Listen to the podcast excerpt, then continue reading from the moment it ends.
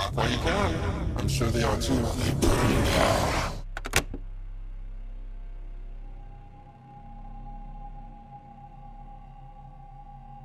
در بین دنیای SCP ها مثل اونایی که تا الان دیدیم یا خیلی های دیگه یکی از چیزهایی که از هم متمایزشون می‌کنه شخصیتشونه. خیلی از SCP ها ماشین های کشداری هستن که صرفا از روی غریزه تصمیم می‌گیرن.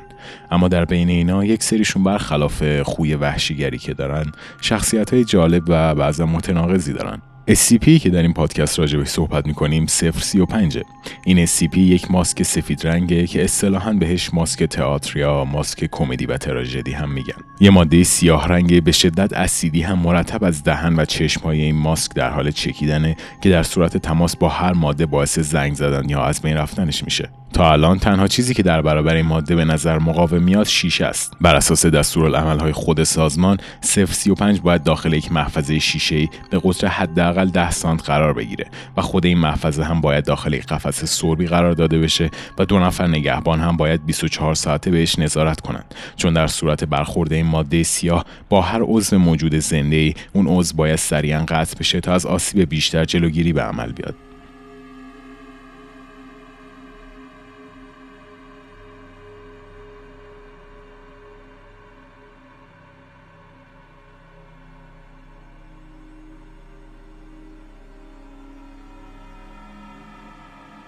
افرادی که در فاصله یک کنیم تا دو متری این ماسک قرار بگیرن یا به هر طریقی تماس باهاش برقرار کنن میل شدیدی پیدا می‌کنن که این ماسک رو روی صورتشون بذارن. وقتی این اتفاق بیفته 035 کنترل فرد رو به دست می‌گیره و باعث مرگ مغزی اون فرد میشه.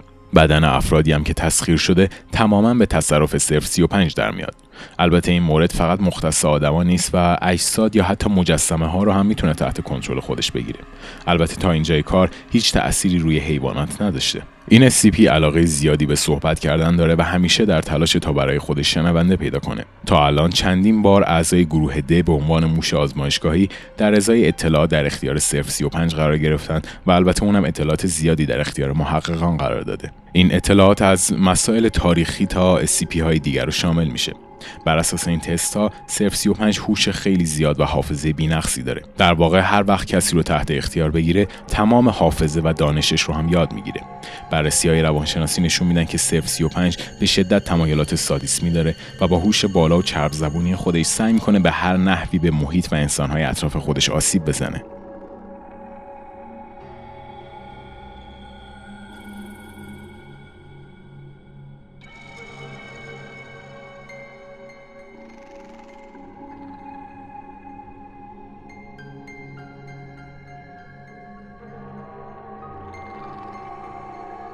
این SCP اولین بار در سال 1830 در وین پیدا شد و از روزی که وارد سازمان شد تلاش خودش رو برای فرار کردن شروع کرد. در اولین اقدام خودش دو نفر از دکترها رو تحت تاثیر خودش قرار میده و اونا رو قانع می‌کنه که بذارن بره. بعد از این اتفاق ارزیابی های روانی روزانه برای افرادی که با 035 در تماسن در نظر گرفته شده و اقدامات امنیتی هم به شدت افزایش پیدا کرده. با این حال بازم افرادی که حتی نزدیک این SCP میشن مرتب از سردردهای شدید یا شنیدن صداهای زمزمه غیر قابل تشخیص شکایت می‌کنن. بعد از اینکه تعدادی از این افراد تا مرز دیوونگی یا حتی خودکشی رفتن تصمیم بر این شد تا سه تا شیفت 8 ساعته برای محافظت از 035 در نظر گرفته بشه تا خطرات رو به حداقل برسونه.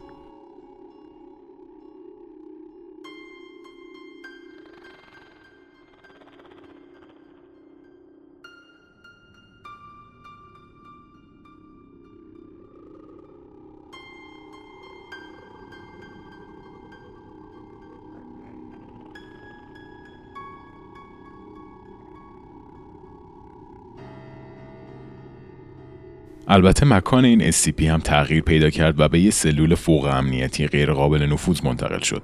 حدود یه هفته بعد پرسنل محافظ 035 گزارش کردند که ماده سیاه رنگی از لابلای دیوار در حال بیرون ریختنه. تستای آزمایشگاهی روی این ماده نشون داد که غالب این ماده رو خون انسان تشکیل میده ولی چند ماده غیر قابل شناسایی دیگه هم داخلشه که خاصیت خورندگیشو بهش میده. بر اساس این مشاهدات این ماده نه تنها در حال از بین بردن دیواره بلکه موقع ریخته شدن روی زمین به فرم کلمات و علائم خاصی در میاد که گفته میشه همشون به زبان لاتینن. اما متاسفانه من ترجمه دقیقی ازشون در دسترس ندارم. گفته شده تمام افرادی که به این کلمات یا علائم نگاه کردند در عرض یه هفته دچار کابوس های آشفته و حالت های روانی ترس و وحشت شدند. به طوری که گزارش شده احساس دیدن افراد مختلف وقتی تنها هستند یا شنیدن صدای زمزمه و خنده چند مورد از اونا بوده. بعد از این اتفاق تمامی پرسنل تا فاصله 10 متری 035 تخلیه میشن و دیوارهای اطراف سلولش به صورت مرتب ترمیم و تقویت میشن. نظر شما درباره این SCP چیه؟ اگه از این مجموعه پادکست لذت می‌برید حتما و لطفا ما را از نظراتتون بهره مند کنید و ما رو به دوستانتون هم معرفی کنید.